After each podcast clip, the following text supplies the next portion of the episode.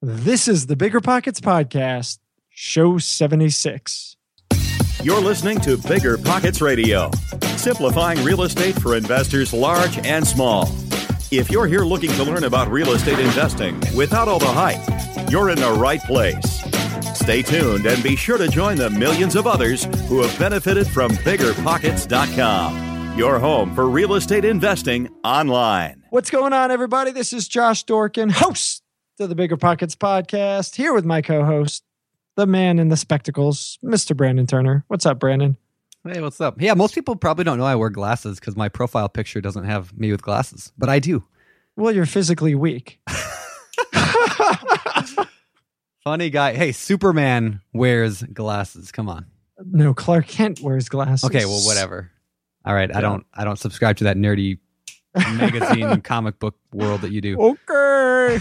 Well, what's going on, man? How are you? What's? What's what's been doing? I'm good. I'll tell you something interesting. Uh, we, you know, we recorded this interview with our guest today earlier today, and we're just doing our introduction now. And one of the things on the show uh, actually encouraged me. I made a call to my local property management company today, and I have a meeting with them set. So, uh, yeah, there's Nice. some good stuff in the show. I think that I mean it rocked me to go and actually make a phone call, and hopefully going to transition, uh, make some big changes here in the next couple weeks. Oh, We'll see. So nice. Well, Yeah. that's great, man. That's great. Listen, if we can spark, uh, if we can spark action for you, hopefully we could spark action for the other tens of thousands of listeners per show that we have. So that's go. fabulous, man. Very exciting. Very exciting. Well, we do have an awesome show. Before we uh, get into it, let's do today's quick tip. Quick tip.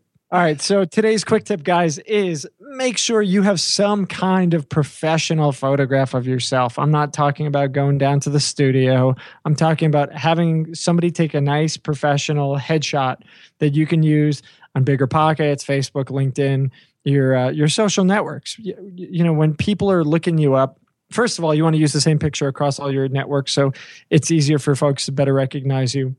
But especially as it pertains to Bigger Pockets, when you're networking, when you're out on the forums interacting, people really tend to look up other folks who have a profile way before they're going to look up somebody who doesn't have a profile pic.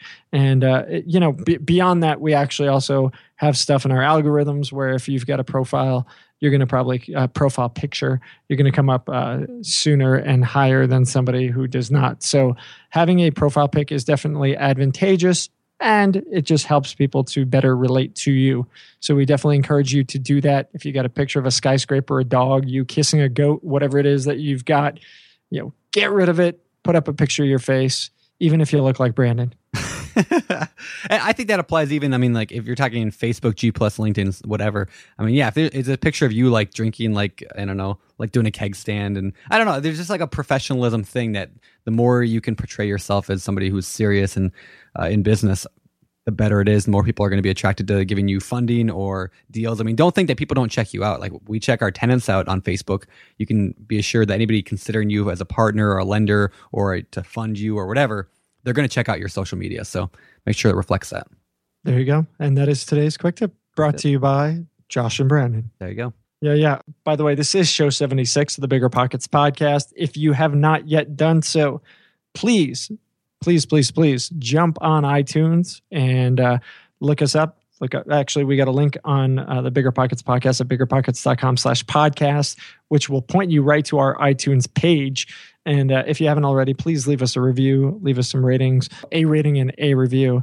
Uh, let people know what you think. It definitely helps us spread the word. We do appreciate it very much. Today's show is with Brian Burke. If you think that name's familiar, well, it's because you probably listened to show number three of the Bigger Pockets podcast. Uh, Brian is our third repeat guest on the podcast now, and he's an extremely successful house flipper and real estate investor from Northern California who's got really a great story, a zero to hero type of story, and and he's got an outstanding business model. Since we already know a lot about how we got to start from from show three, we're going to cover something totally different today. Uh, we're going to really dig in into how he scales his business. And and uh, so there's really a lot of great tips here for everybody. This this show is designed for sophisticated investors who've been around the block and those people who are just getting started. So I strongly encourage everybody to focus and pay attention And uh, that's really all I got. Got anything you want to add? Yeah, Brian is like my hero, so you guys are gonna love this episode. He'll be your hero too. Oh, so cute. so nice.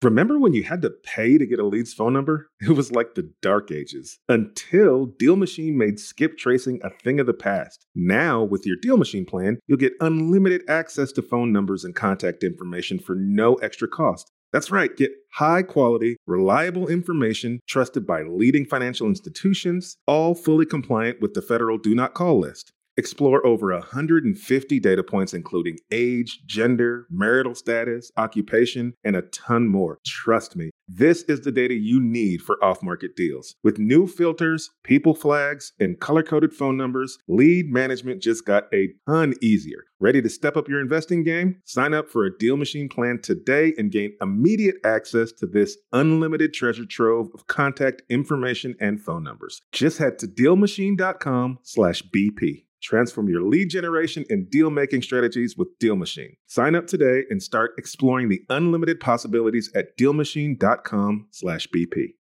This show is sponsored by Airbnb. Did you know that I turned one of my first homes into an Airbnb? It's true. And it even helped me get the extra income I needed to launch my real estate career. So if you want to try your hand at making even more income with your property, Airbnb is the place to be. Your home might be worth more than you think. Find out how much at airbnb.com/slash host. Passive income without the property headache? It's possible. There's a way to invest passively in real estate and get monthly income without any tenants, maintenance, or property management. The Wealthy have been doing this for years, and if you're an accredited or high net worth investor, you too can collect cash flow without the headaches that come from owning rentals. How? By investing in a private real estate fund with PPR Capital Management. PPR's co founder, Dave Van Horn, wrote the book on real estate note investing for BP. But he's not just investing in notes. Dave and his team also have an extensive background in commercial real estate. And with PPR Capital Management, they're strategically investing in both notes and commercial real estate nationwide. With over half a billion dollars in assets under management, PPR has provided individuals with a steady source of truly passive income since 2007 without ever missing a payment. Check them out at investwithppr.com. Again, if you're looking to get monthly passive income from an experienced team with a strong track record, go to investwithppr.com today. All right. Well, this is going to be an awesome show. Let's get him on here. Brian Burke, welcome to the show, man. Good to have you. Hey, man. Great to be back. I appreciate it. Uh, it's been a while. Thanks, guys. It has been a while. Yeah, I think it was uh, over a year ago. You were, I think you were what number two or three on the show. So um, I'm sure a lot of things have changed, and that's what we. Why don't we actually start with that? Well, you know, I, I actually was number three on the show, and um, you know that that kind of that brings something to mind. You know, usually you guys. You guys kind of start, you know, throwing questions out, but I before we get started with all that, I actually have a bone to pick with you guys. Oh, so, boy. Here we so. I have a Let's question. I want to know what's your obsession with me and the number three? How so? Because yeah. I- I How I so? don't So I was talk on podcast number three, and now I'm your third full length repeat guest. I'm never second, Ah. never first. I'm always third. so I, I just I can't figure this out. So Ben Leybovich was the first repeat guest. Now on the BP blogs, Ben has publicly declared that Brandon is his girlfriend. So that means that that one was just blatant. Yeah, I don't know what's going on there. That's just some weirdness between the two of them. Uh, But Ben- That, I don't know what's going on there. That was I don't. I don't know what's going on there. Ben, ben Ben's a character. Ben is Well, a, a I, character. I, well, okay. So, so then second, second repeat podcast is Jay Scott. Now, I have no problem getting beat by Jay Scott and taking second place to Jay Scott. This guy's got like 15 million posts on the forum. You're probably going to name an award after him. But here I am. That's a I'm number idea. three again. And like most real estate maybe investors, we'll, I'm a we'll, com- we'll create the eh. third award after you. well, yeah. See, that's exactly what's going to happen. But see, I'm I'm a competitive guy. So here here's what my thought is for today. Since I'm really competitive and I'm too big of a weakling to be competitive in any sport, so real estate's the only game I can win. So I want to make this an epic podcast because I want to be the first guest to be a three-peat. Ooh. So what do you think? Okay. Well, you yeah. get to keep the obsession with number three, and I get to be the first place. It's a win-win, guys. Well, here's what it comes down to. you know, if people turn out and and actually care about what you have to say, then then maybe maybe we'll think about putting you second instead of third. How, do, how does that sound? Caring about what I have to say. Well, so much for that. It was fun while it lasted. Uh, oh, come on, man. We love you. That hey, we well, I I do appreciate you guys having me back. It was fun last time, and, and hopefully it'll be half as fun this time. cool. well, well, Brian has has right now on Brian's show. Just so you guys know, Brian's got well over thirty thousand listens to uh, his first show, and hopefully with this show we can double that. So, uh, listen up, and we'll uh, we'll see what we can do. So now that you've got all that off your chest, and uh, you know we now know that you've got some kind of inferiority complex with being I do. With Ben and Lake- now that you've with told me 30,000 people are listening, great. Thanks a lot. Yeah. Uh, well, more than that. More more Yeah. than that now. Oh yeah. Oh yeah. All right. So so let's let's talk about what is it that you do in real estate. And really quick for those people listening to check out uh, Brian's show, just go to biggerpockets.com slash show three, and then you can listen to the previous show if you haven't yet heard it.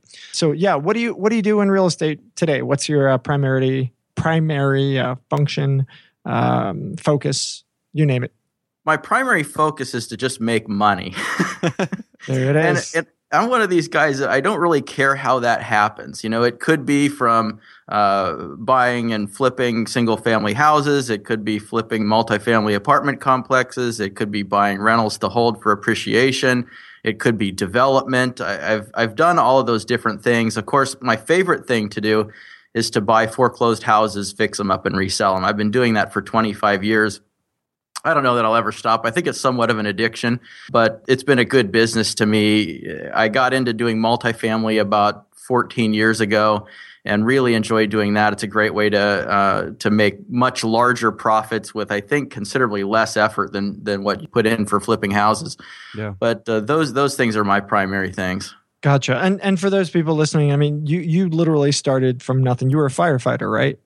Yeah, I was a I was a police officer and firefighter at the same time for a public safety department, and uh, I, I had nothing. You know, I was eating macaroni and cheese and living off of my uh, uh, checking accounts overdraft protection when I bought my first house using credit cards. So, kind of came from from zero, and you know, and just went to uh, a number with a zero behind it.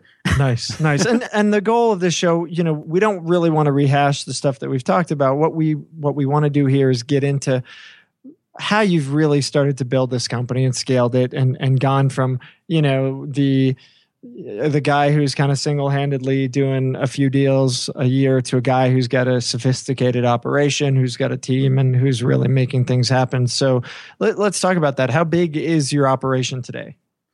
Well, team wise, uh, about uh, about fifteen people uh, in in core staff, and that's employees and um, and independent contractors that work for us on a regular basis. In addition to that, of course, you have rehab teams, which are are fully independent, and those cycle through all the time. So, uh, not counting uh, the rehab teams, we've grown that large. We were as large as uh, twenty five. Uh, at what I call the peak of my market, which is inverse to the peak of the real estate market. Uh, when the market was at its worst, my business is at its best. And uh, at that point, we got pretty large. Had to scale down as the opportunity scaled down. And, you know, we went from doing about 120 houses a year down to about 60 houses a year. Uh, so from a, a dollar volume wise, though, our business has stayed about the same. We're doing more expensive houses and fewer cheaper houses. So, you know, we've uh, we've got that going for us at least and hiring now and again when if somebody turns over but other than that we, we aren't really expanding uh, at this point Okay. Well, I- think that's an interesting thing, and I never heard anybody phrase it like that before. That that your market is the inverse of the real estate market. It's kind of a cool way of looking at it. So, I think you actually mentioned that to me a while ago. I don't know, a week or two ago when we were kind of planning this. Was you said at the peak of the market, I was doing X number of deals, and I was thinking 2006, and then you clarified with no, the peak of the market for me was the bottom. So, yeah, kind of a neat way of looking at it. Uh, and I, I want to maybe touch on that later in the show. We'll talk about like how how to invest in that kind of a market. Like as things are getting worse for you as a business wise how are you adapting to that? But we'll we'll try to touch on that later. But and um, re- re- really quick on that but you know i know we'll get into it later but really quick you know it's interesting because i get approached by a lot of people who are always like you know so what's going on with bigger pockets? How are things growing? You know what's what's happening you know in, in the investment market? You know things are really hot in the in the consumer market so what's going on for investors? And they're like you know how bad did you guys get nailed during during the crash? And and and I say, listen, you know, savvy investors are going to make money whether the market's good you know, or bad according to the media, right? The market's always good if you're a smart investor. There's always an opportunity. And and so I, you know, I just wanted to kind of press upon that to, to folks listening because I think it's important that, you know, stop worrying about chasing markets, worry about learning the skills and strategies to uh, to learn how to make money in any market. There, there is. You're exactly right. There's always an opportunity, and and you nailed it, Josh. It's you can make money in any market, but what you have to do is you have to figure out the strategy that works in the market that you're given. And real estate investing, I've said this a number of times, is like a, a, stream that meanders through a relatively flat meadow. And the stream bends left and right. And if you're rowing down that stream and you row in a straight line you will you're guaranteed you're going to run aground you have to be ready to steer along with the meanderings of the stream and the real estate investment market's the same way you've got to look at what's going on in the market and determine what the best strategy is and the best location to implement that strategy given the market cycle yeah. I really, really like that analogy a lot, but I do have one question on that. How do you differentiate between that and chasing the shiny objects, right? Like you get into real estate and you're like, well, flipping's really popular right now, so I'm gonna go flip houses. And then this is really popular, I'm gonna go do that. How do you separate what's popular and what's good for your business to be able to navigate those turns? That's an awesome well, question, by the way. Well, you're describing the deal addict. yeah, right. Yeah, pat him on the back, why don't you? Yay! uh, you know, I want him. I want him to feel good about himself. Yeah, exactly. Do you, do you, know want, where you want he to stick around for a while? Yeah. yeah, it's um, you're you're talking about the deal addicts, right? And there's there's deal addicts out there that will say, you know, they're well, I, I want to buy a deal just because I want to buy something, and I used to be like that. Uh, I used to be the guy, you know, when I was starting out that if there was a deal to somehow be had, I wanted to have it. And after a while, you learn why some deals are really worth passing up. You get your hand slapped a couple times, and you'll quickly find out that just getting an idea in your head that I'm going to do X, Y, or Z, despite what the market is telling you you should or shouldn't be doing, and you just go and do it, that's how you get yourself into trouble. That makes sense. How do I know the market's bending? I mean, how do I know that I shouldn't be flipping now or I should be whatever? How do I know I should turn my business to something a little bit differently?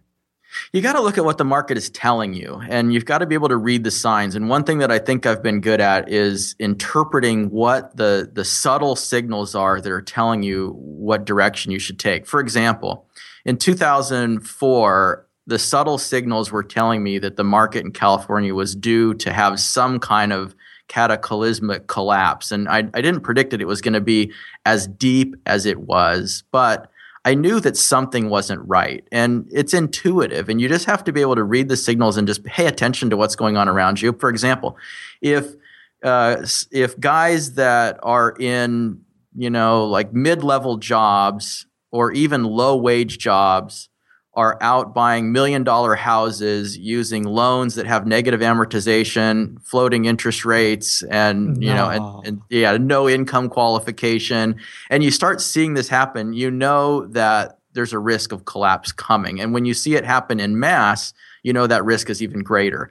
Uh, when you start to see the bubble mentality, look at stocks in 2000. What happened in 2000 with tech stocks?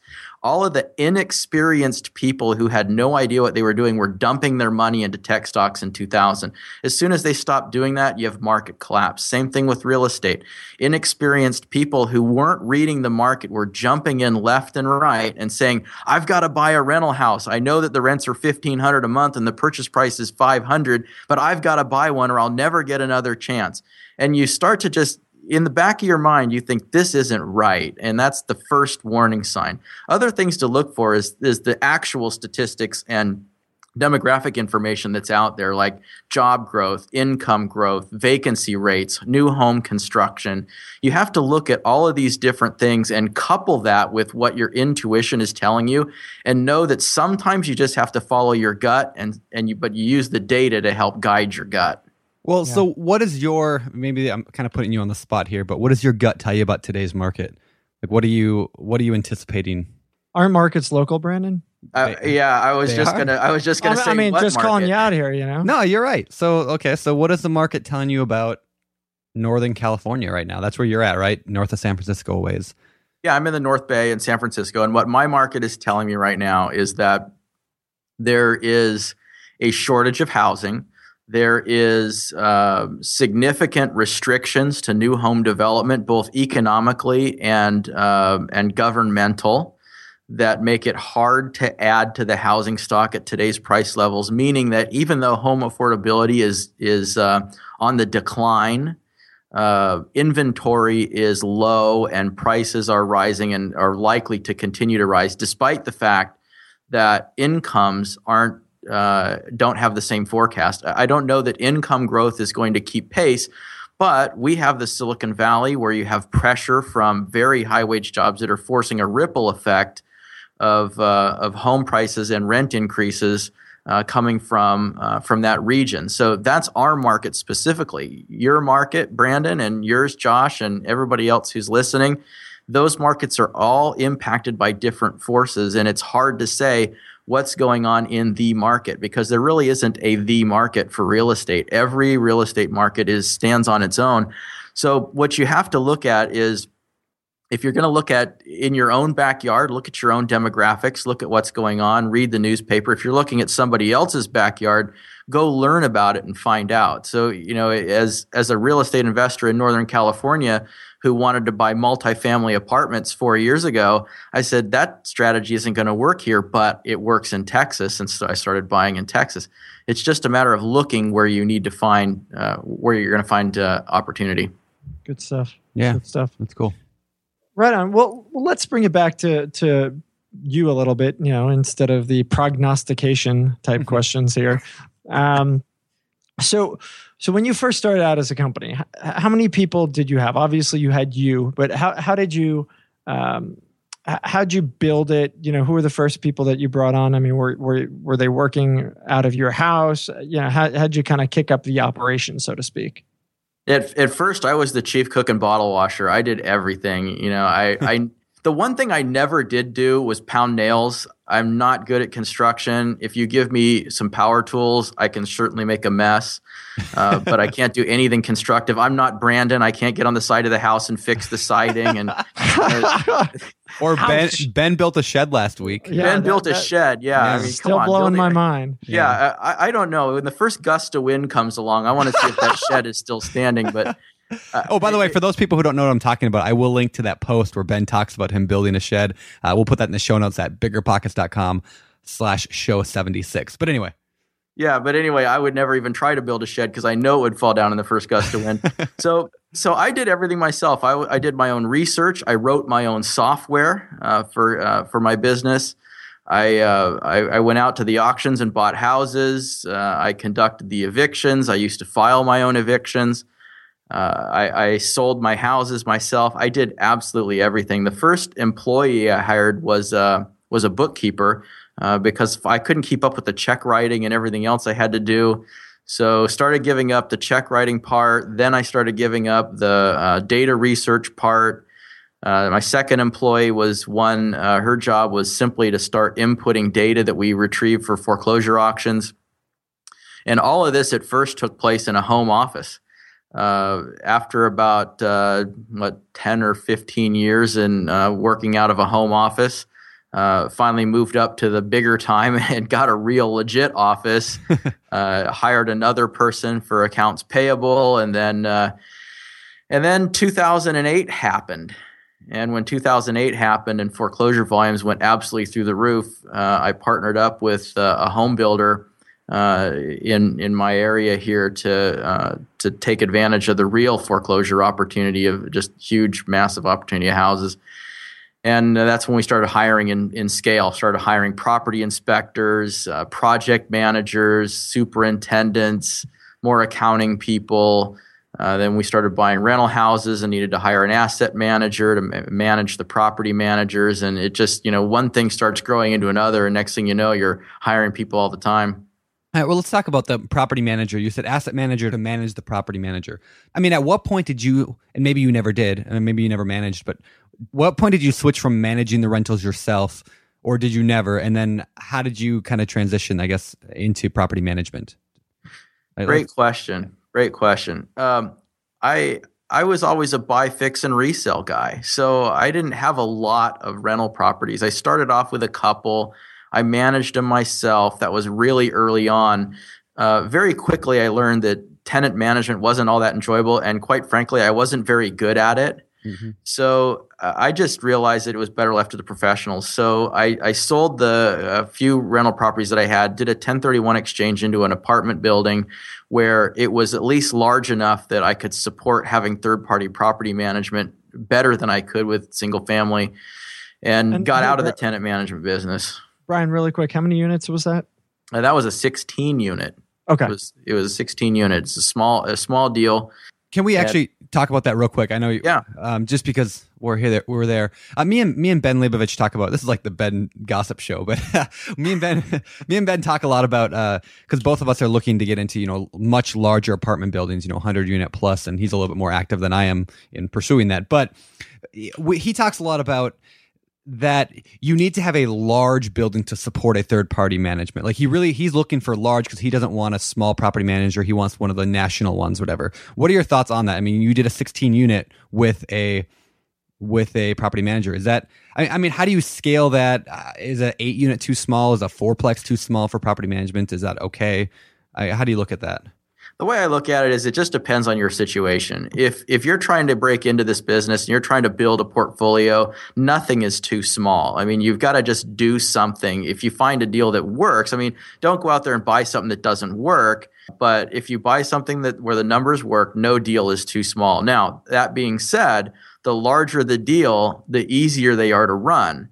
I have a couple of 140 unit apartment complexes they take less of my personal time than my 16 unit or an 11 unit or even some of my four units. It seems like the smaller the unit count, the more of my time ends up getting spent on them. Interesting. And now, is that uh, because of the staff? Is that because of who's involved and who works towards those specific buildings, or is it the tenants? Is it the location? What what exactly would you say uh, accounts for that? Primarily, it's in the larger properties. They're a business unto themselves. So if you have a 140 unit apartment complex, that apartment complex has employees. So when, yeah. when you guys asked earlier, how many employees do you have and how big is your business? Well, that's kind of a loaded question because I didn't even include those people. If you if you look at our apartment complex where we have three or four employees full time at our apartment complex, uh, that doesn't even count in my core business's employee count. So, by virtue of having a staff, that means less time from me. I don't have to oversee it versus a four unit property where you have a property manager that anytime there's a repair over a hundred bucks, they have to call you and then you have to tell them what you want done or not done. In an apartment complex, as part of the course of running the business, that stuff just gets taken care of and, and your job is just to watch over the whole thing from a higher level yeah yeah you, you know it's interesting i'm i'm going through a lot of what you went through with bigger pockets right now where you know we're we're finding that we uh, we've got holes, right? You know, we we've you know th- this thing used to be me slaving away and and doing every single job, uh, you know, then we brought on another guy and another guy and another guy, and and you know, it, it seems like every every couple months now we're in the process of, of hiring, and and it's interesting. You, you know, it's I I couldn't have planned it be, because it's kind of organic. It's you know we figure out where there's a need, where maybe whether it's you know, hey, I don't want to do property management. Hey, I don't want to do this task. I'm not great at this. So let me get somebody to fill in the holes. So th- that's kind of how we've done things. And, and it sounds like that's been the plan for you as well, just kind of figuring out where you might need somebody to kind of take some load off and, and just go with it. Is that a fair assessment? It's absolutely true. I mean, that's the best way to grow a business is to grow it organically. Some people try to force growth. And I think that forced growth results uh, more often than not in in either challenges and and or failure organic growth to me is you grow as the need progresses and and and I think that uh, it's more sustainable. And you know, had you taken bigger pockets, for example, and said, "I'm going to start this website, and I'm going to hire 15 employees and try to figure out what to have them all do," you might be in a different position now than than had you grown it organically.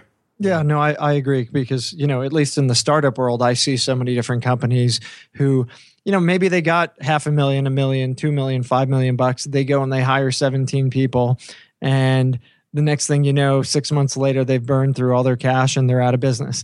And I, I think organically building up, whether it's a, a startup business or a real estate business, and I think most of our listeners probably aren't going to be raising some round of cash to, to build you know a large investment business. I, I do think everybody's going to pretty much organically be growing their businesses. I think it gives you the opportunity to learn different facets of the business and and figure out again where your skill sets are, where your strengths and weaknesses are, and then fill in the holes. You know, to add to that, one thing, you know, a lot of people might not be worried about hiring 15 people, but one thing I see a lot of newbies doing is focusing really heavily on building their team, right? I mean, building a team is good, but but they have that kind of same approach of I need a team of 15 people right now, and they have never even, you know, looked at a step foot inside of a property. And so just like, well, I need to have a team because I read this book that said I need to have a team and this is what my team needs to look like. And I'm I generally like to advocate, you know, build your team organically the same way you would uh, your employee organically, right? If you need a realtor, then go find a realtor. If you need a CPA, go find a CPA. You don't need to have, you know, 15 people on your team and uh, you know matching suits or something like that to to start a real estate company. So that's my no, because what happens is, is you get too caught up in the details of the team, and you never actually start getting out there and buying real estate, and yep. and that's that's what trips people up. It's it's just like this paralysis of analysis. You know, the, you, you you hear about that all the time of people that don't buy a deal because they spend so much time running the numbers. The other thing that trips people up is they get so caught up in the mechanics of the business, setting up a team, forming LLCs, and doing all these other things that all of those tasks distract them from what's really important, which is buying real estate. Because without buying real estate, you don't have a real estate investment business. Yeah, yeah, I agree. Um, Absolutely. So, so what was your? I mean, when you first started out, we, we talked about you were you kind of grew organically. I mean, what did you envision for yourself? Uh, you know, we all kind of look at what our future is gonna gonna be someday, and we all kind of plan. Well, I want to have I don't know my business be worth this much money. I want to make this much cash flow. What was that like for you when you first got started? For me, I, I, started off with a goal that I thought if I could just buy one rental house a year, I would be set for retirement. You know, that that was how I first, you know, started out getting serious about it. I mean, at, at first it was I liked real estate. It was fun. I wanted to buy and flip houses, and I did a couple of those. And that was great. But when it finally came to a point where I said, look, I've got to come up with a plan because otherwise I'm just going to be working for the man for the forever. So for me to come up with a plan, I've got to have something that's going to provide income for me. So that's when I went on this buy a house a year program. I quickly discovered that being a landlord wasn't the greatest thing for me to to do on that sort of a scale, and that's why I traded up into multifamily and, and discovered that that's much more what I'm suited to. But as I as I started growing, uh, it was it was to me about how to stop working and you know and, and get out of the full-time job. And i knew that if i wanted to get off the island i had to burn the boats. Nice. uh, you know that's a yeah. tony robbins quote and you got you quit your job and now you have to make it you know? So I, I put myself in that position where i had to make it. Well let's let's touch on that. When when should a person i mean is that a good idea for everyone? Should, when should a person quit their job? I mean are you are you telling our listeners everyone go and burn your boats right now and uh you know let's see what happens? Uh-oh yeah, yeah, absolutely. Do it right now. No, no. okay, okay. Here, here's Josh stepping in. Please do not listen to Brian Burke. Yeah, exactly. Do not no, quit your jobs today because this guy says so. Please. No, don't even don't even listen to that quote. No, you know what? It, again, that's that's an organic process, just like building yeah. your business. You don't want to you don't want to give up the security of your income until you've gotten your business to the point where you know that it's sustainable. So for me what I did was I looked at my track record. I had developed a track record while I was working of having bought, fixed up, and resold a few dozen houses. And that's a few dozen, not yep. one or two and quit. so after having done that and seeing that number one, I could do it consistently, number two, I could do it profitably, and number three, I could show other people what I was doing and that I was successful at it so that they would want to jump on board and give me additional funding to grow it, that's when I knew I got to a point where I, I realized that my job would cost me more money to keep than I would earn from actually keeping it because of the opportunity that I would lose by not becoming a full time real estate investor. Yep. And that's when I knew it was time to burn the boats. And that was the only way that I could solidify my position of doing it full time. Nice. Well, here's my theory in when to quit your job. This is what I've kind of not really lived by because I, just quit my job really early and probably too early. But this is my current theory: is that I mean, you have 168 hours in a week, right? 24 hours a day times seven days a week, 168. You work a job usually for 40 of those hours, which means you've got quite a few hours left in the week to other things. So my my thinking is this: spend 40 hours a week at your job like normal. Spend 40 hours a week on real estate. If you can make that 40 hours on real estate equal more than your job then i think go ahead and quit then your job and do it. You know but if you can't if you're saying well i don't have time to do my real estate investments i don't i don't know. I think that's a, an excuse that people use. Like if you can build your business work side hustle do it in the evenings do it in the weekends whatever you need to make your business make you enough money to quit your job then quit your job and then pursue it. So that's that's Yeah. how i approach it Yeah, absolutely. I was working late into the night and, you know, and all kinds of hours and it was it was crazy. I mean, I was basically it felt like I was working three jobs. And you have to do that. You can't just say, well, I, I want to go do this real estate thing. I've never bought a house in my life, but I'm going to quit my job and go out and go do this. It's uh, it's it's likely to fail. You'll wind up back to work again. Nice, nice. Yep. Awesome. Well, so you know we're talking about building and, and growing and bootstrapping. So many investors have the need to bootstrap their way through the growth of their business, as we've kind of talked about. I, I, I guess my question is, what kind of tips do you have for folks in real estate who are trying to bootstrap their business? You know, how do you kind of do it? Um, how do you kick the ball off, so to speak? you have to start with a plan that has some shot at success. So don't say, I've never bought real estate before, so now I'm going to go out and go buy a 100 unit apartment complex. I'm going to raise money from investors and I'm going to go buy this thing even though I have none of my own. I mean, be realistic about what you can accomplish given the resources that you have at hand. Uh, so I think that's the first thing.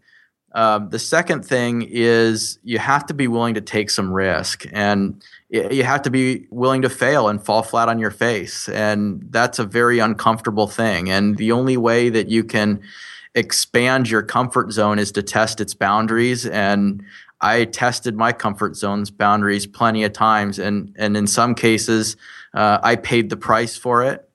And in other cases, I was able to build upon small successes and make them larger successes. So I think that you have to take action.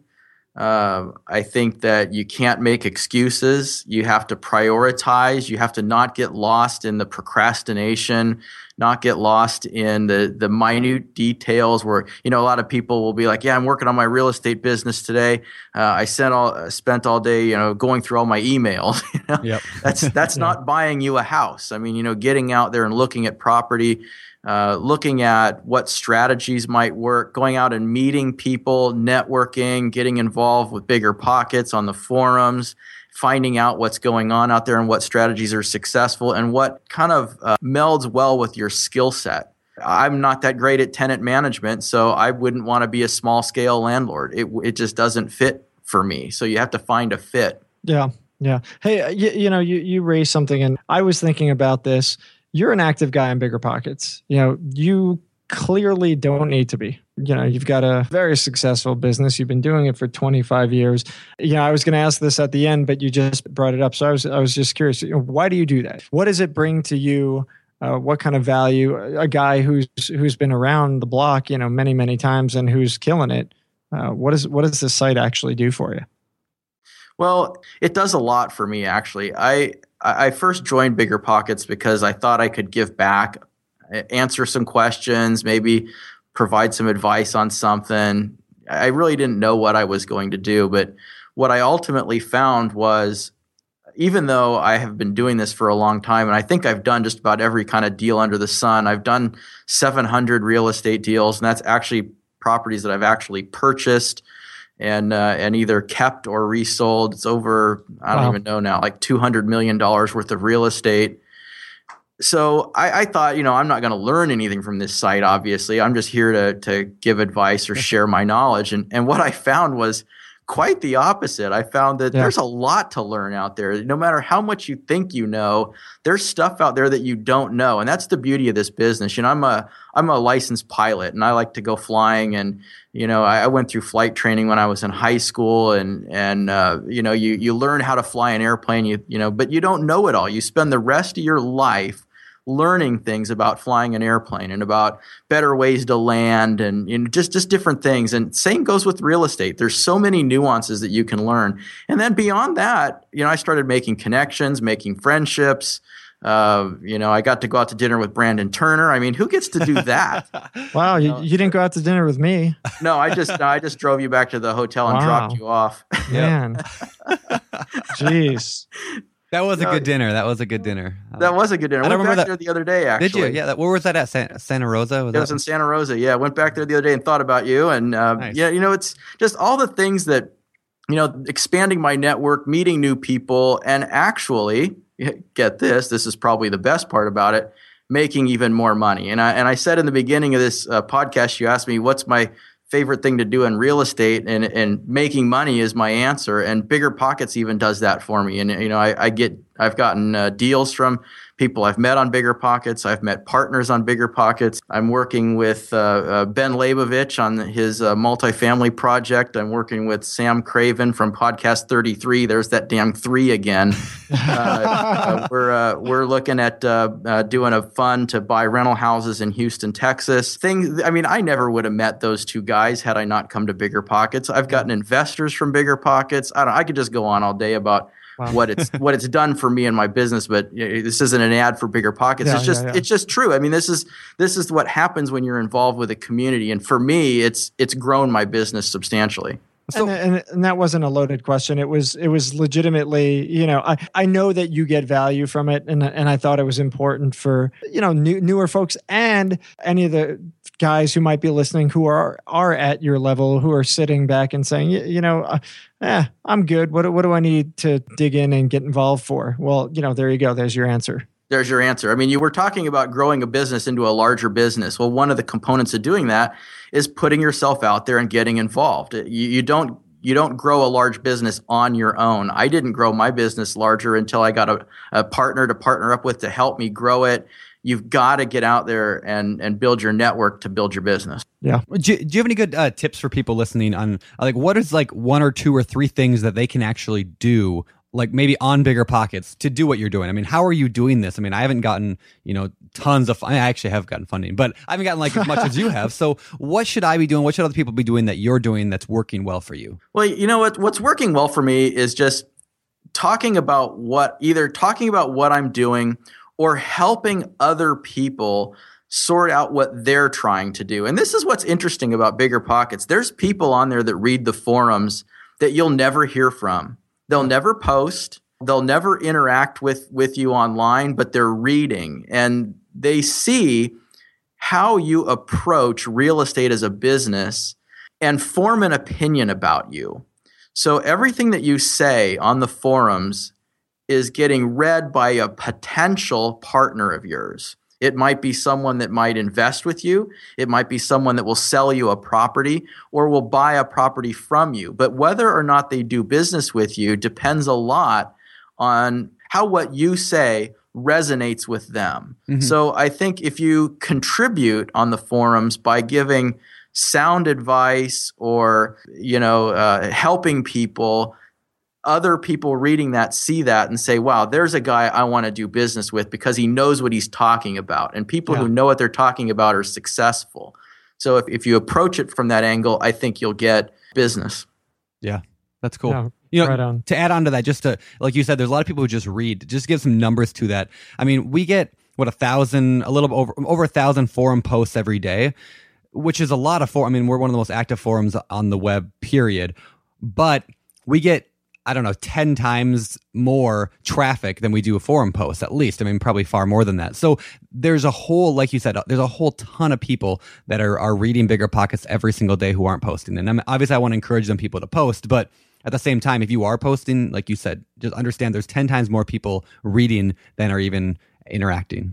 Yeah, that's great. That's great. Well, again, sorry everybody for the for the segue, but yeah, it just came to mind, and there we are.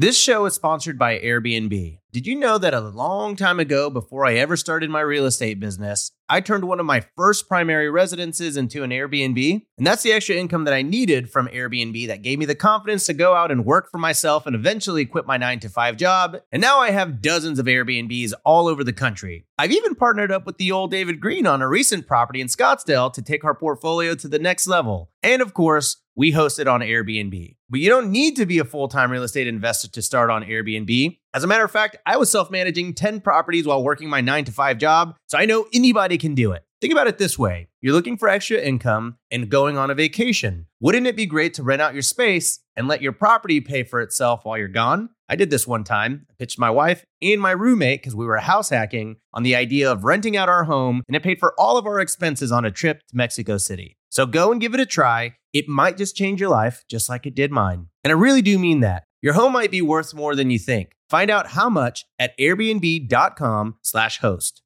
Are you about to sell a property? Wait like 60 seconds because this could save you thousands. Our friends at 1031 Pros have saved their clients more than half a billion dollars with a B in taxes with 1031 tax deferred exchanges. With the 1031 exchange, you can say goodbye to the huge capital gains taxes when selling and roll your property's profit into another investment that could make you even more. Whether you're an individual investor, part of a larger group, or a title or real estate agent, 1031 Pros is ready to help. Trust me, I've done 1031 exchanges on multiple properties before, and it has saved me tens of thousands in taxes, if not more. With over 30 years of experience, 1031 Pros has handled over 20,000 audit free exchanges. And they specialize in all types of exchanges delayed, simultaneous, reverse, and improvement exchanges in all 50 states. And right now, Bigger Pockets listeners can get $250 off any exchange by visiting my1031pros.com slash BP. That's my1031pros dot com slash BP to get $250 off today. Oh, and make sure to mention Bigger Pockets when you call. They take care of our people over there.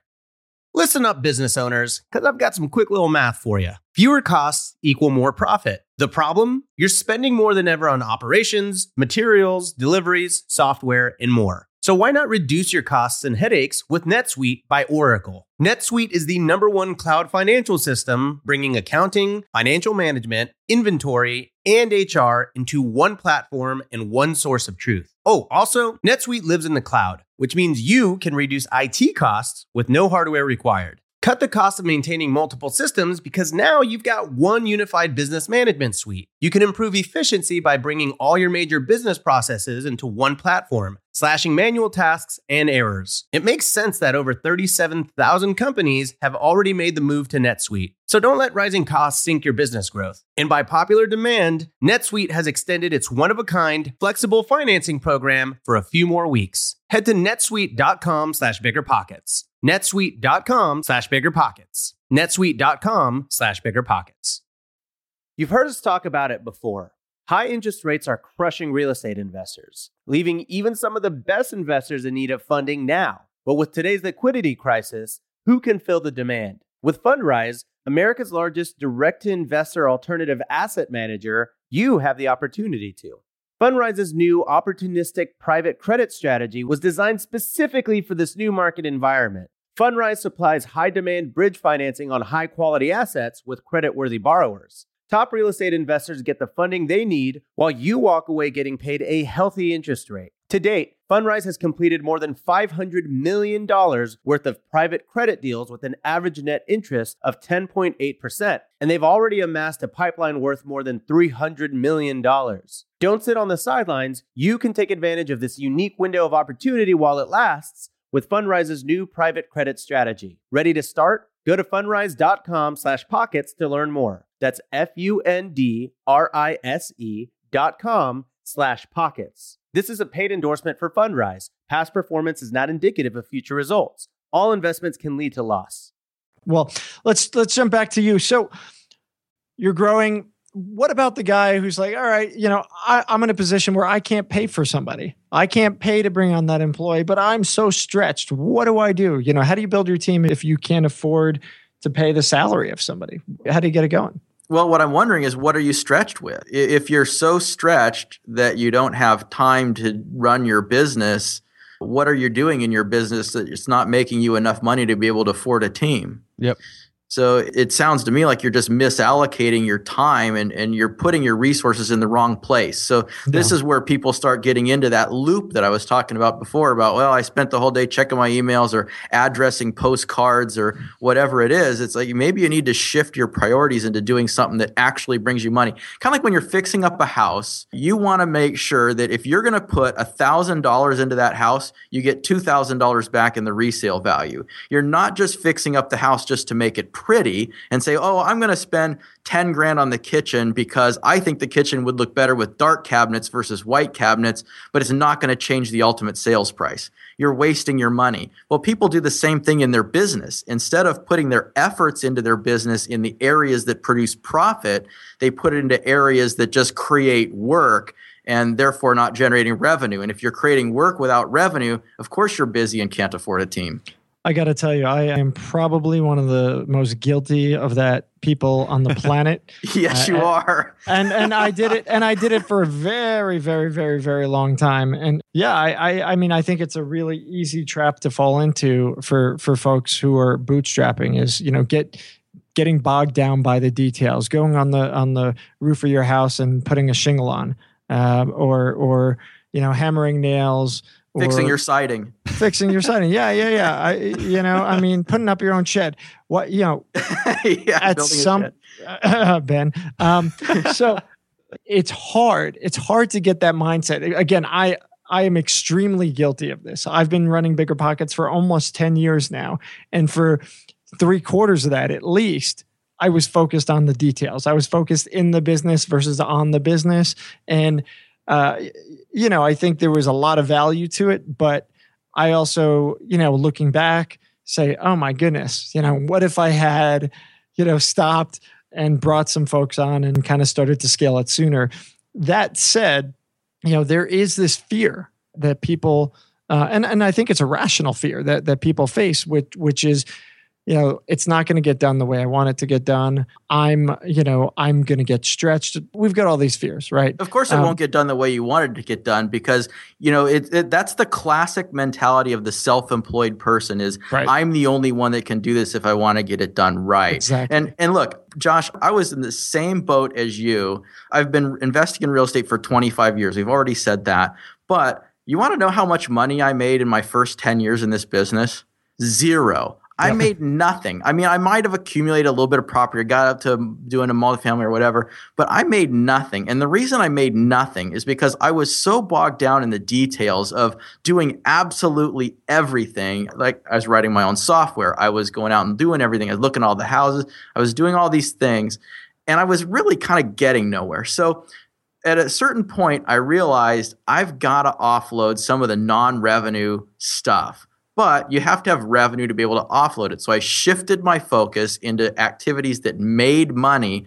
That brought money in that allowed me to afford to hire somebody to do the stuff that wasn't making me money, which made even more money. So it was all a part of making a foundation for the business. So that stuff you went through, Josh, it's necessary to build the foundation of the business that later allows you to scale it up. Yeah, I agree, and and and I think looking back, what you said, you said it twice now, uh, is is something that really resonates. If you're bootstrapping, if you're scaling your business, find those keys that are going to make you money. Now, it may not directly be something that makes you money, but it's something that indirectly affects you that makes money. To Brian's example about uh, licking envelopes, you know, if you're sitting around licking envelopes, you know, for three hours a day instead of spending X amount of dollars for a service, uh, and we got ton- you know we got all these vendors on bigger pockets who do this stuff, right?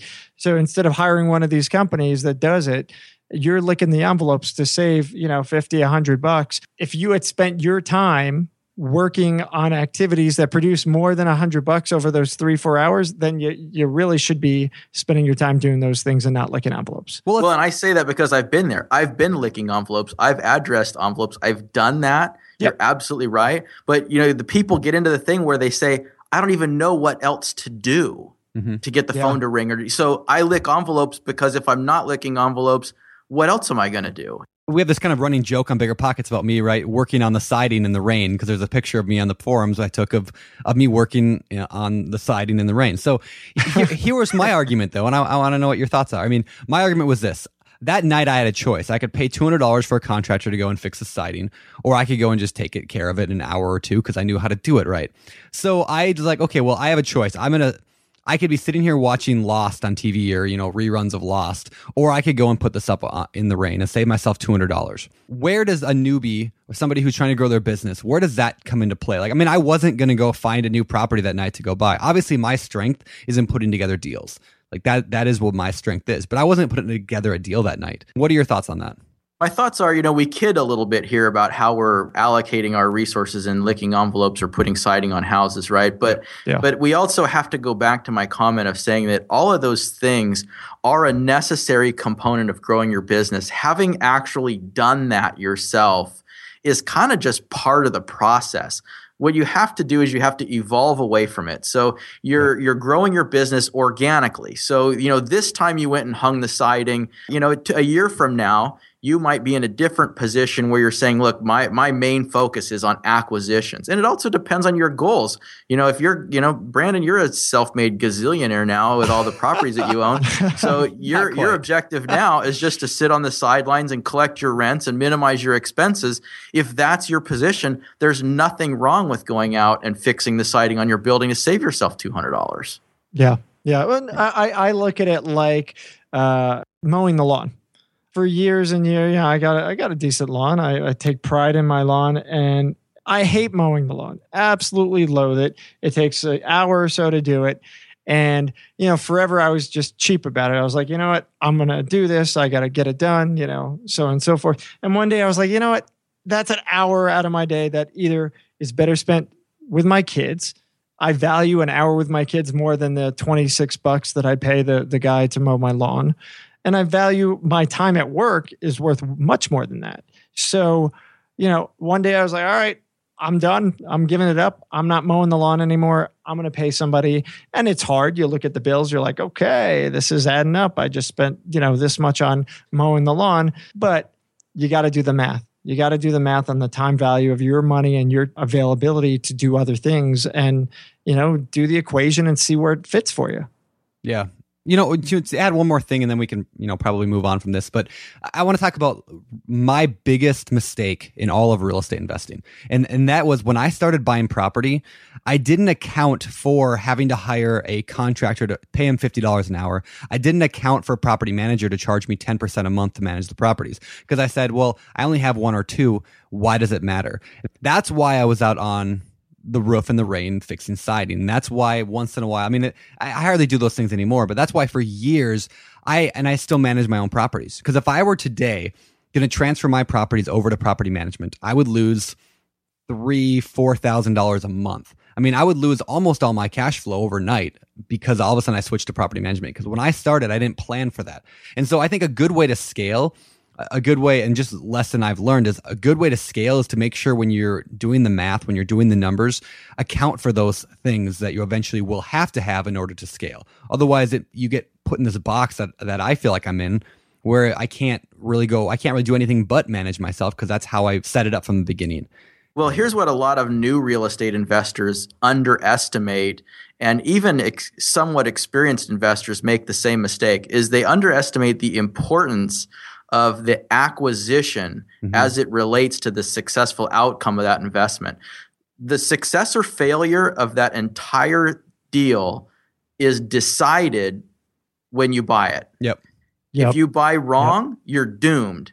If you buy right, you have a much better chance of a successful outcome. So, and and then there's variations in between, Brandon. I'm not saying you bought wrong. I'm just saying you bought at a level that worked for you based on the information that you had at the time and the expenses that you estimated at the time. Now, now that you know what you know, if you were to buy that same property again, you would probably still buy it, but you would probably pay less because you would say, you know, if I pay 20,000 less for this property, then the the price to rent ratio and cash flow, et cetera, are going to allow me to afford to pay a property manager or allow me to afford to pay someone else to make that repair and I don't have to do it on my own. Yep. And and another another side of that too is I mean I I don't regret the, the decisions that I made to do that because for example the the thing that takes the most of my time is the apartment complex. It's a 24 unit.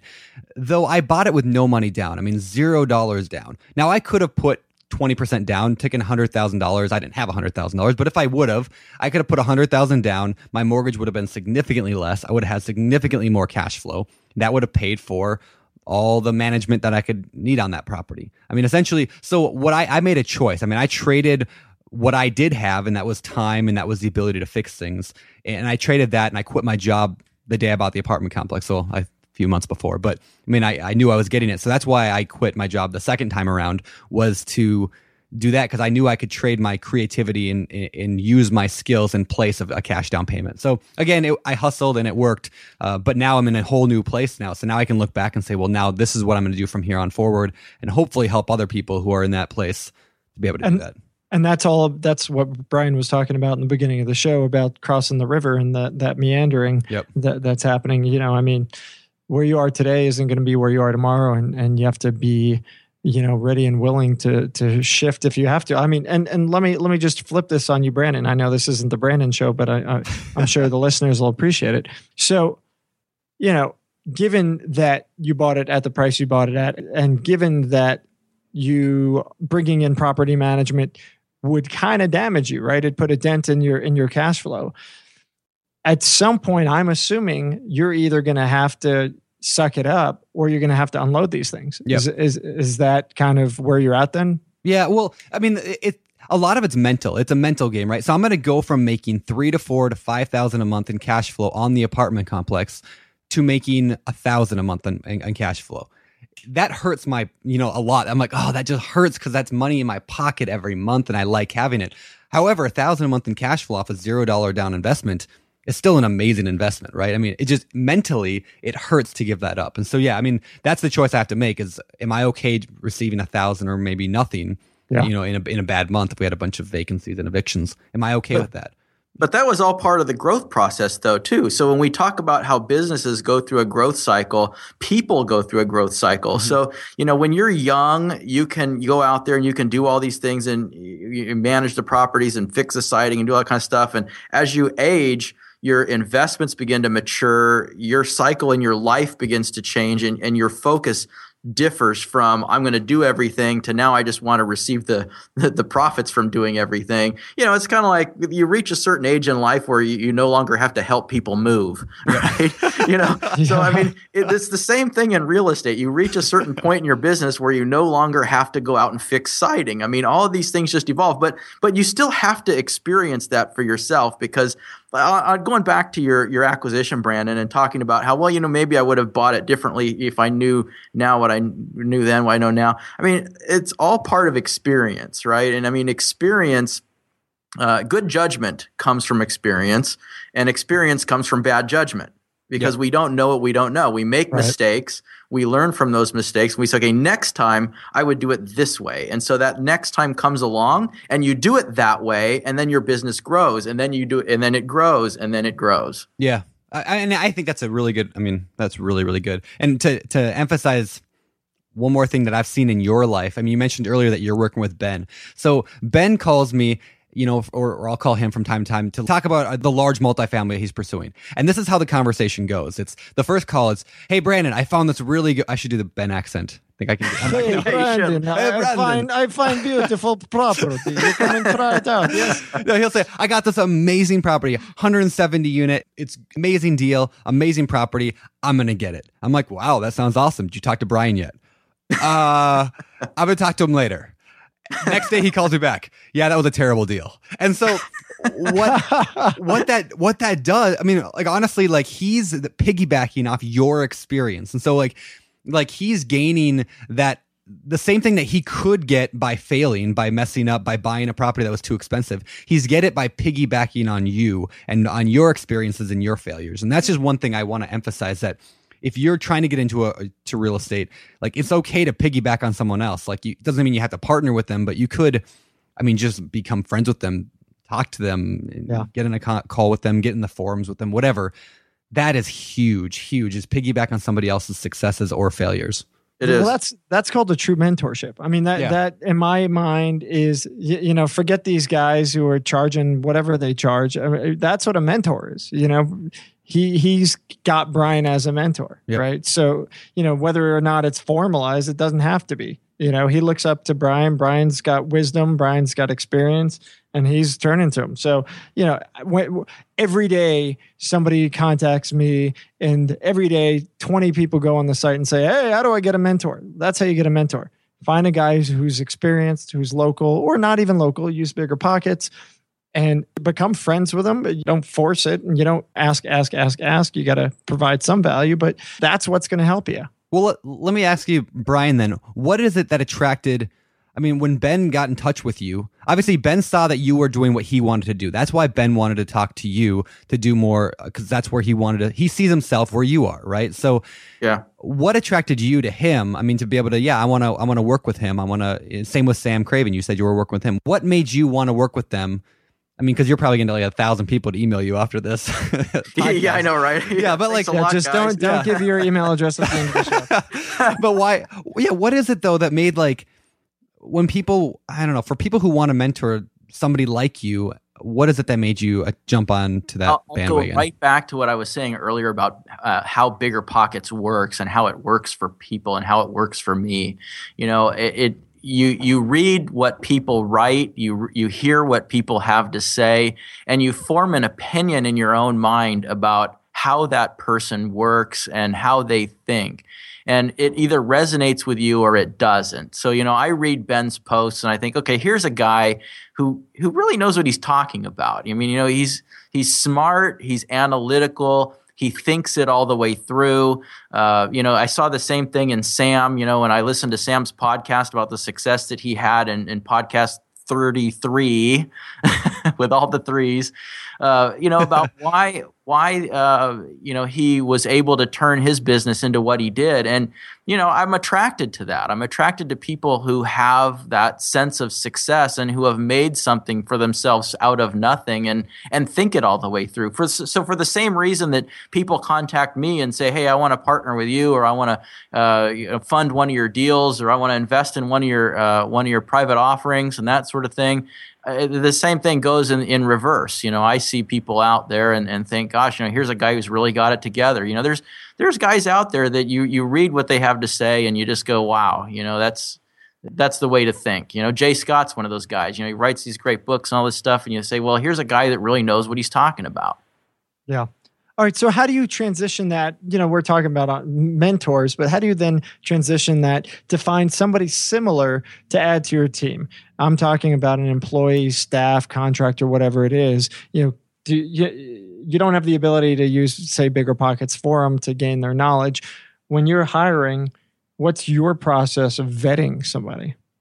It's just the same conventional thing of going through the interview process. And you know my my interviews are a lot different than than most people's interviews. You know when you know it's not tell me about yourself and you know and what what are your strengths and weaknesses. I mean my interview process is centered around getting into someone's getting into someone's head. I want to know how they think.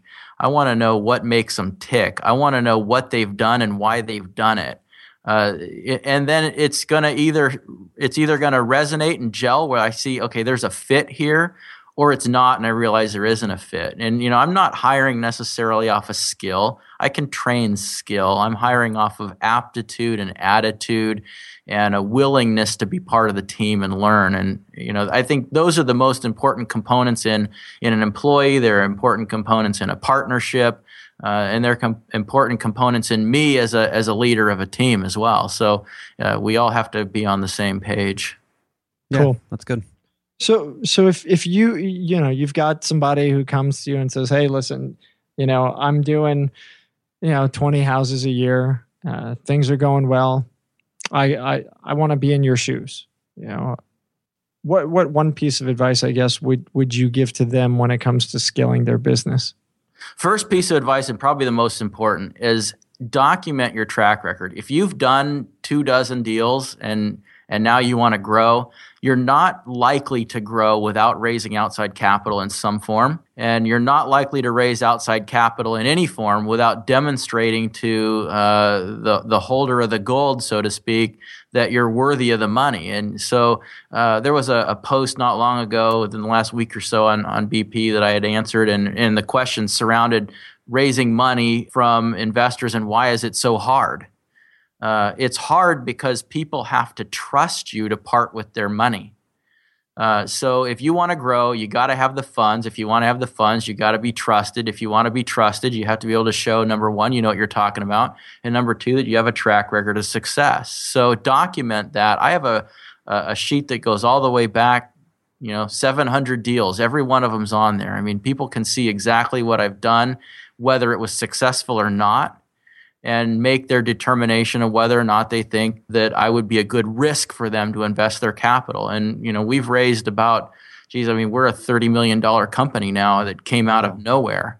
Uh, and that happened in a very short period of time in the last five years, most of that growth. And it was all because we were able to demonstrate a track record. So if wow. that's your position, show your track record and then the, the growth will come.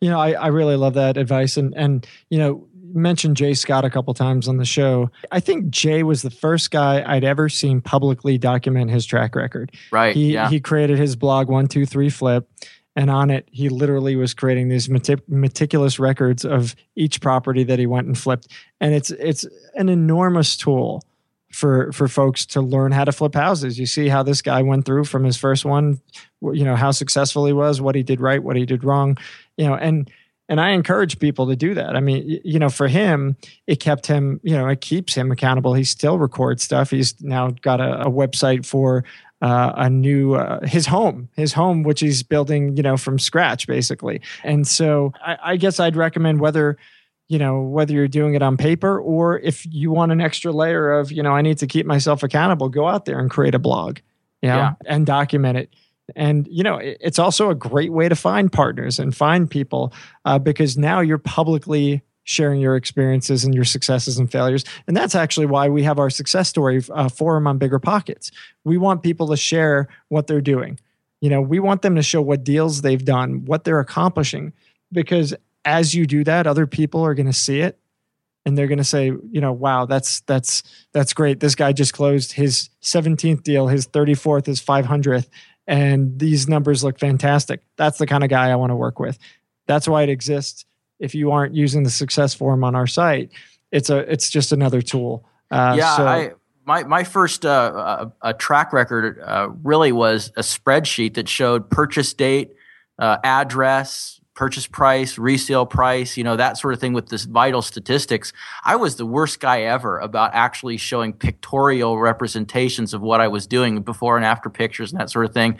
I had very little documentation and I realized that was a big mistake and, and a big area of improvement for our business. So we've been on a campaign recently to get better photographic documentation of our rehabs just to show people a more tangible thing than the numbers because I think that's important. So I just did my first post in the uh, BP Success Forum uh, for a uh, kind of like a flip diary. I flip number 653, and it's my first one that I've actually put on Bigger Pockets show because it was like the worst house I've ever done. It's going to be the most amazing visual transformation. Is that, that the cat? I had to post this, is the hoarder house. The harder, yeah, the cat litter, the cat, the cat litter, flip. Yeah, yeah tell, let's talk about that real quick. Like, because people who way, have this is this is a deplorable property. Yeah. Like from visually, I saw this and I vomited in my mouth. It was it was awful.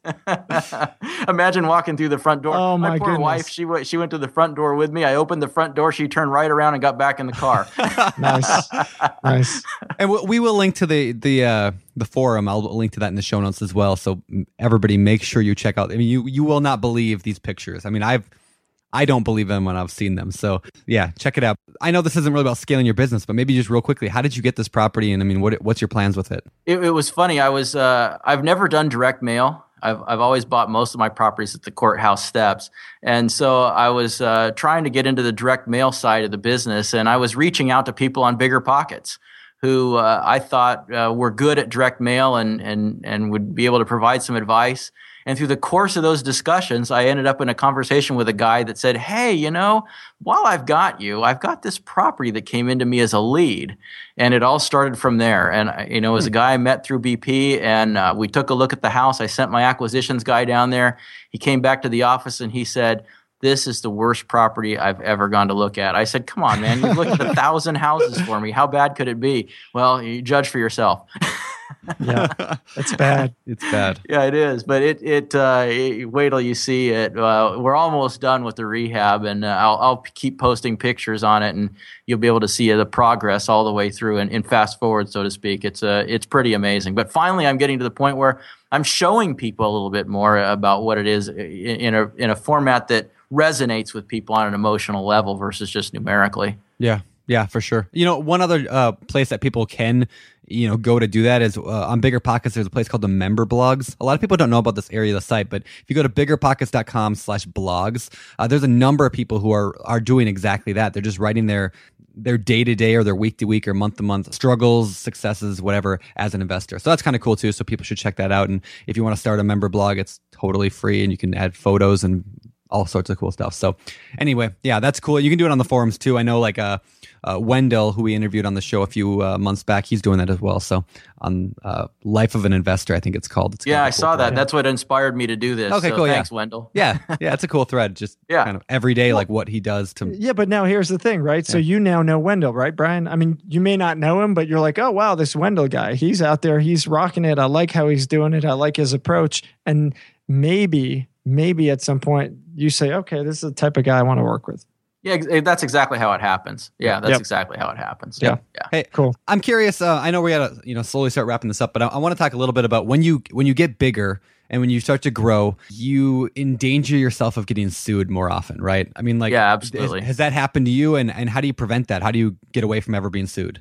Yeah, it does happen, and it has happened to me. And you know, the thing about you know being in business, if you haven't been sued yet, you just probably haven't been doing it long enough uh, because it's a inevitable. topic right there. Yeah, there you go. Yeah, exactly. There's one for your show notes. Yep. Uh, it, uh, it it happens to everyone. Even when you you know, I I like to think that I do everything right. You know, I try to uh, be fair with people, honest, uh, and, and just and just do everything on the up and up. And and even despite all that, once in a while something's going to come along. And I've had a few of them. I've probably been sued a half a dozen times, and most of the time it's related to. Uh, uh, foreclosure actions where I was the purchaser at the foreclosure auction. And this kind of goes back to I, I see people on the forums all the time say, Oh, I, I've never bought a, a property before, but I'm thinking of going to the auction and buying one at the courthouse steps. And scary. I mean, if you, it, you know, take a look at my flip uh, that we were just talking about uh, on the, uh, on the forums, that's a house that from the street, which is all you get to see on an auction house, didn't really look that bad.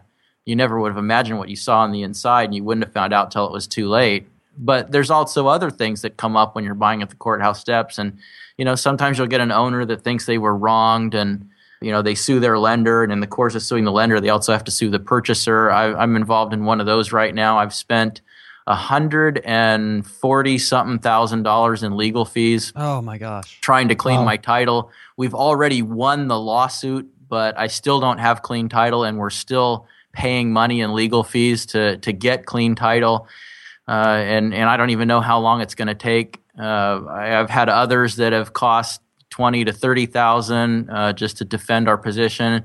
Oddly enough, uh, every lawsuit I've ever been involved in, I've won, and you know that goes back to always being sure that you do the right thing, but you never prevent it. So people talk all the time like, "Well, I'm gonna uh, I'm gonna set up an LLC." Yep. So that I was just you know, going to ask so- you that. Isn't an yeah, LLC the cure I knew you were going to ask me that. Yeah. See, I read your mind.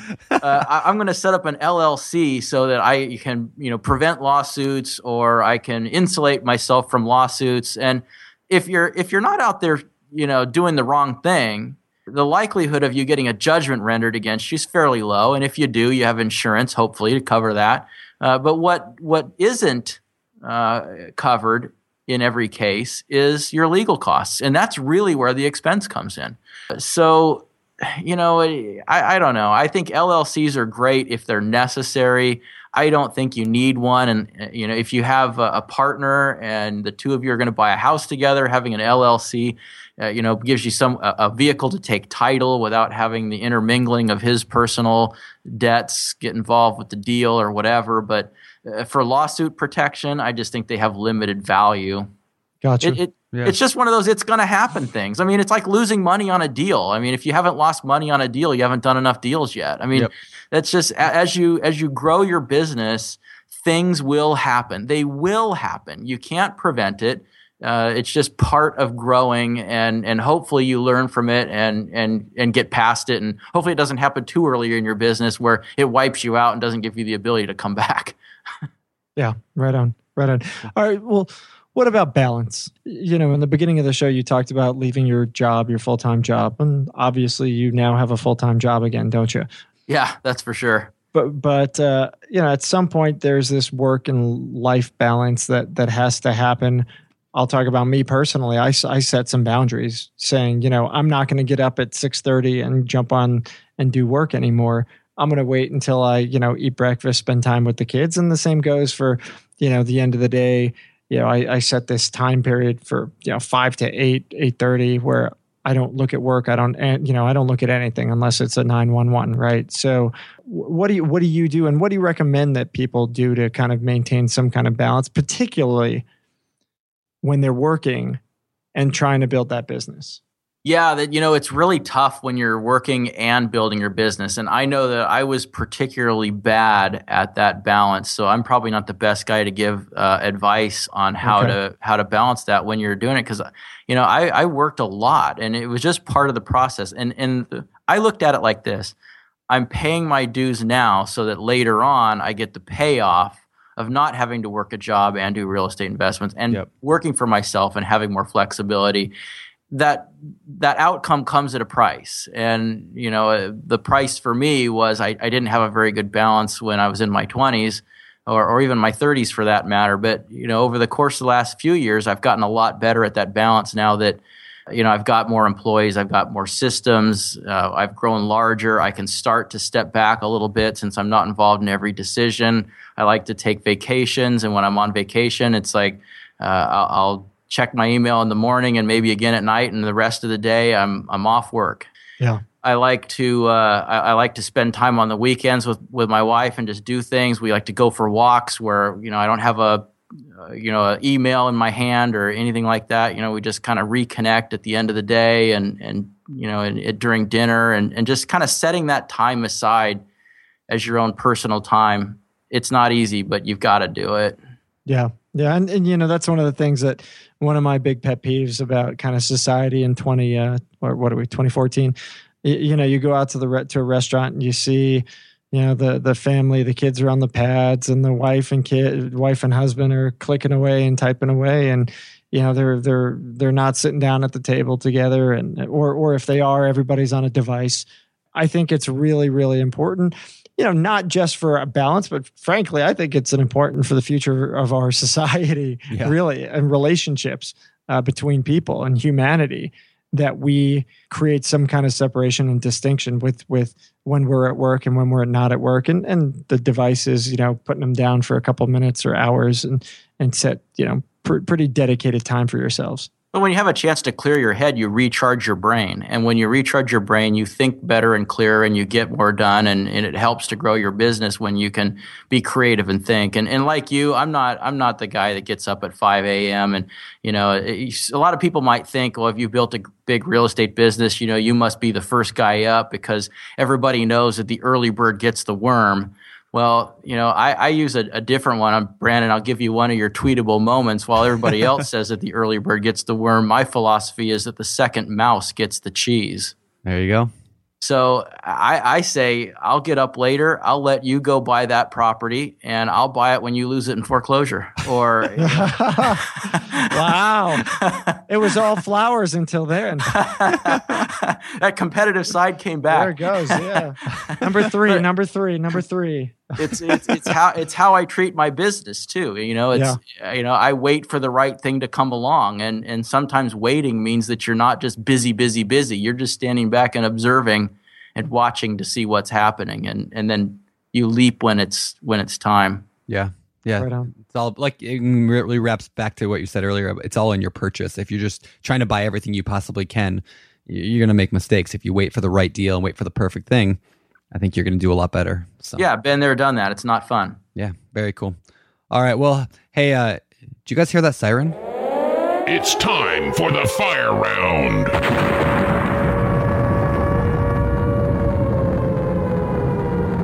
Is that the fire round siren? That is, That is would the be the fire. fire- Yeah. Is the fire round? there you go. so angry. Why is he so angry, Brandon? I don't know. He's an angry guy. All right, the the fire round. These questions come straight out of the Bigger Pockets forum, so you may have seen them because I know you're in there a lot. Number one, I really like this question. It's very actionable. What is your system for handling and following up with business cards that you get through networking? Uh, I s- put them in a stack and put a rubber band around them and never get to them again. that's my that's my strategy. What are you talking about? Yeah, I mean, you know, you- it's funny in this business you get so many of them, and and no, so it, it depends. I mean, I use a um, a CRM called Zoho that I started out as like a free service, and you know now I think I have a paid thing. And so if if it's an investment uh, contact, I put them into Zoho, and then they're on our mailing list. So if we put out a newsletter or information on what we're doing here at the company, they get uh, they they they get to hear about it. So I organize them that way. Uh, aside from that, uh, not not too much. All right. Right on. Right on. All right. What's the uh, what's the most critical component of the due diligence process for fixing and flipping houses? Oh, that's a good question. Well, the, the biggest areas where people get tripped up is they overestimate the ARV, Mhm. Uh, which is the after repaired value, the, the, the value of the home after it's fixed up, or they underestimate the rehab budget, or they underestimate the other ancillary costs that are involved. So, the most important part of due diligence is to nail down those three components. Number one, make sure you're running good comparable sales that actually compare to the property that you're that you're selling and don't use that one outlier comp as your ARV. So if everybody's selling at 350,000 but one guy got 400, your ARV is not 400. it's probably 350. Yeah. Uh, nailing down that rehab budget uh, that comes either from experience or contractors quotes or a combination of the two that's really important to to get that right because if you don't get it right you'll feel the pain midway through the project when you realize you've reached your budget and you still have half a house to fix up Yep. uh, and then finally, the third component of the ancillary costs is, you know, talk to the title company and, and, and other vendors that are involved in, in acquiring and reselling property to figure out what those costs are. And don't forget that they're there. This isn't a television flip show where you sell the house for 350 and you spent 100 to buy it up and 50,000 to fix it, which means that you made 200,000. There's other costs in between those two numbers that need to get subtracted as well. Don't Yeah. get tripped up by missing that. Cool. Cool. And uh, I have to plug it here. If people want to go to biggerpockets.com slash calc, you can check out the uh, house flipping calculator that we made. So check it out. Sweet. Yeah, it'll Nice. help you with that. So, uh, next question of the fire round. What college degree would best prepare you for, or best prepare me for a career in real estate investing? That was the question. Oh, you asked the wrong guy with a high school diploma. Really? Surprised? Yeah, I, There I you am. go. I am. I think that's. I mean, I think that's awesome. It just shows that you don't need to have a college degree to do well in real estate. Yeah, I, I don't think so. I mean, I think that um, I love people with college degrees because they make great employees. Um, I- not to say that you can't be uh, an entrepreneur. I don't want to offend anybody that has spent a lot of time and money on a college degree uh, because it's, uh, you know, I, I don't think you have to have a college degree to do this business. Now, I will say this. I do have a degree. It's a, and I have a PhD in the School of Hard Knocks. Yeah. And I think that my tuition for said degree is probably fairly similar, if not even more than the tuition that most would pay for a scholastic PhD. So I think that having a real estate education and a finance and investment education is probably very helpful and would have kept me out of a lot of trouble. You know, there was a, a a point in time where, you know, I, I took some big hits, fortunately not with any deals that I had with investors, but in my own personal portfolio, because I always try to do a new strategy on my own before I uh, bring investors in on it. And if I don't know what I'm doing because that's when you're going to make your biggest mistakes. So I made my mistakes on the way to that PhD uh, in the School of Hard Knocks, and those mistakes cost me millions. And uh, so I think a, a finance education and an investment education might have prevented me from having to cough that up. By the way, I, I love that idea. You know, if you're going to experiment, don't experiment on someone else's dime. Yeah. Do it on your No. own. Yeah, no, I mean, it, is, it, it it goes back to what I said earlier about investors. Investors want to invest with you because you have a track record. Yeah. And so that just because you have a track record of flipping houses doesn't mean that you can go raise money to buy apartment buildings. You know, guys want to know that you're good at doing apartment buildings too. So anytime I'm in a new strategy, I'll try it on my own before I uh, I go out and raise money for it. And and if I'm good at it, I'll go raise money. And if I'm not good at it, I move on. So don't expect to find me doing any more hotel development. Uh, I've been there, done that, got the T-shirt, lost my money, and I, I won't do it again. Nice. Uh, I'll stick to what I'm good at. There you go. There you go. Uh, do you think? Uh, do you think a written business plan is needed to be successful? I do. I do. Now, that's kind of a loaded question, Josh, because a written business plan is uh, is thought of in a lot of different ways by people. I mean, you know, there's there's the simple one where you say you've written down your 20 goals and you paste it on the fridge and you know you read them every morning. There's that kind of a that could be called a business plan, but uh, you have to have some kind of so so let me look at uh, one of my investment funds for example. If i'm going to go out and start a private offering to raise money to go buy an apartment building or a, a portfolio of rental homes or whatever the case may be and and josh i come to you and i say uh, we're going to go buy this apartment building at 123 main street and we'll we'll probably make you know 200 grand or whatever it is. Would you you want to invest in it? What are you going to tell me yeah you're, you're going to say well mm, geez you know uh, you gotta show me something yeah. you know let, let me see what that means so i have to show you a written business plan that shows this is what the income's going to look like and, and everything else so without some kind of a plan to set the course you've really got no tool to use to, to sell yourself or your investment Yeah. Good stuff. Good stuff. I like it. All right, let's move on to the end of the show, a section we like to call lovingly the famous four. All right, the famous four. These are questions we ask every week to guests, and uh, we want to know your opinion on them. And I think we've asked you these before, probably, but uh, maybe they've changed, so we're going to do it again. Number one, what is your favorite real estate book?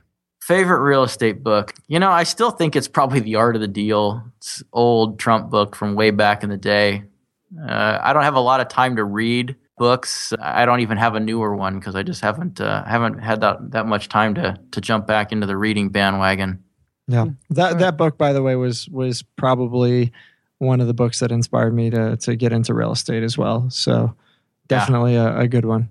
yeah for sure Cool. What about business books? What's your uh, and, and any? I know you're not reading these days, so you know.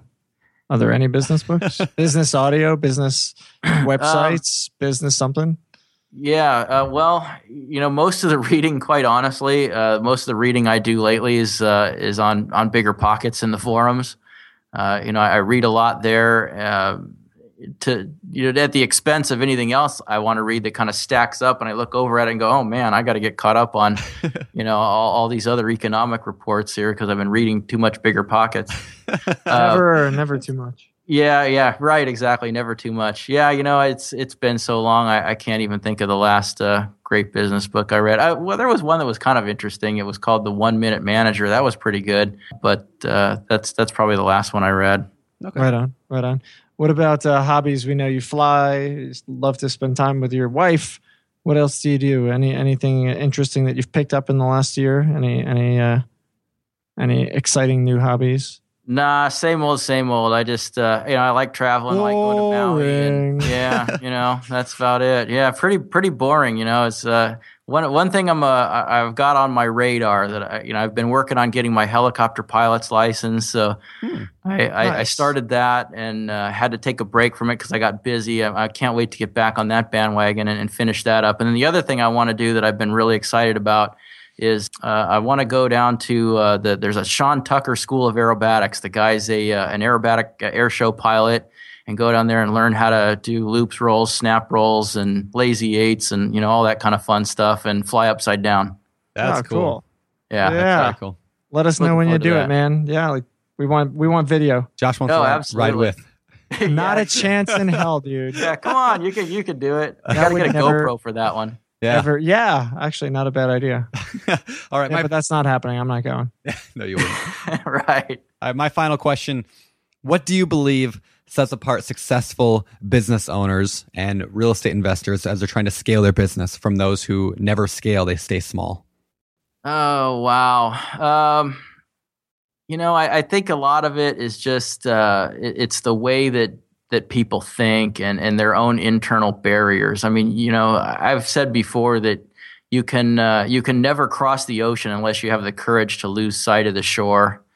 Uh, and you know, and that means that you have to. You have. did you to, make that uh, up or did you steal that from somebody? Oh, I steal everything, Josh. Come on. I, this, this that was really real that's estate- that's pretty good, man. this, this is the real estate business. Everything is plagiarism. Uh, Come on now. it- you know, but I think what that what that means to me is that you know you have to be able to expand your comfort zone if you're going to grow your comfort zone, and and most people aren't willing to expand their comfort zone. Uh, you know, I think that uh, you know the, sometimes the worst things that happen to you, which is the reason people fear expanding their comfort zone, is something bad will happen. Uh, you know, and I think everything happens for a reason. You know, the worst thing that happens to you is setting you up for a teachable moment that propels you to be higher than you ever imagined. I, I really believe that. I've I've been knocked down, and every time that's happened, I've gotten back up stronger and more successful than before. Uh, it's all part of that growth process and that cycle we talked about earlier about you know going through that, doing it all yourself, all the way to uh, you know go, growing a large business. All, all that is all part and parcel with that, and you have to be willing to accept that risk if you're gonna if you're gonna become successful. Yeah. That's good. Fabulous. That's great. Fabulous. Awesome, man. Well, listen, I think uh, I think your follow up was was uh, well worth it. I, I really do. Uh, where where can Awesome. people learn more about you? Uh, probably the best place is uh, either on the Bigger Pockets forums uh, or um, or through uh, my website, which is uh, Praxis Capital. It's uh, it's praxcap.com, P R A X C A P.com. There's information on there about you know what what our company does and and uh, what I do and background and all that all that good stuff.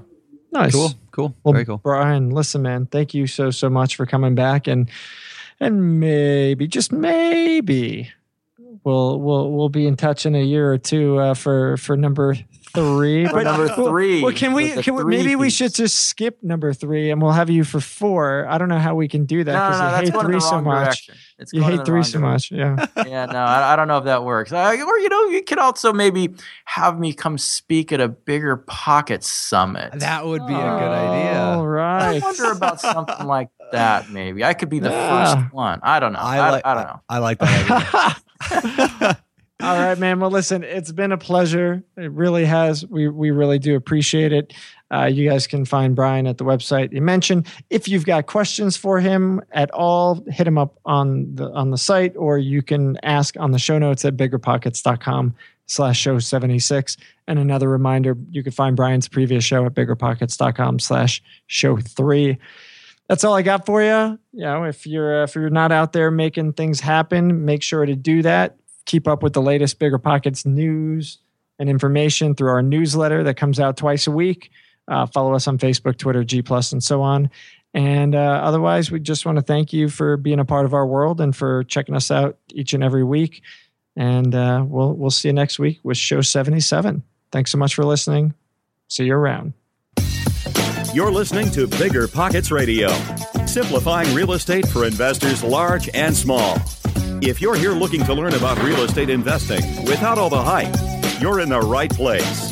Be sure to join the millions of others who have benefited from biggerpockets.com, your home for real estate investing online.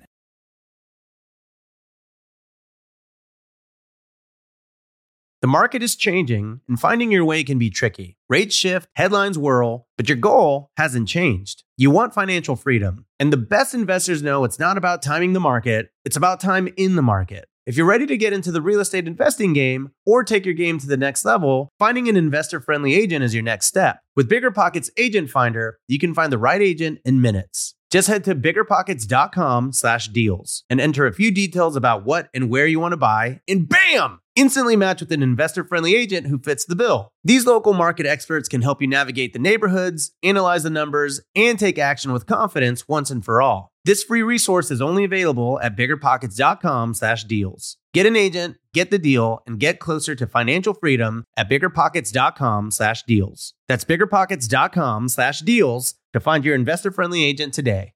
The content of this podcast is for informational purposes only. Past performance is not indicative of future results, and all host and participant opinions are their own. Investment in any asset, real estate included, involves risk. Use your best judgment and consult with qualified advisors before investing. Only risk capital you can afford to lose. Bigger Pockets LLC disclaims all liability for direct, indirect, consequential, or other damages arising from reliance upon information presented in this podcast.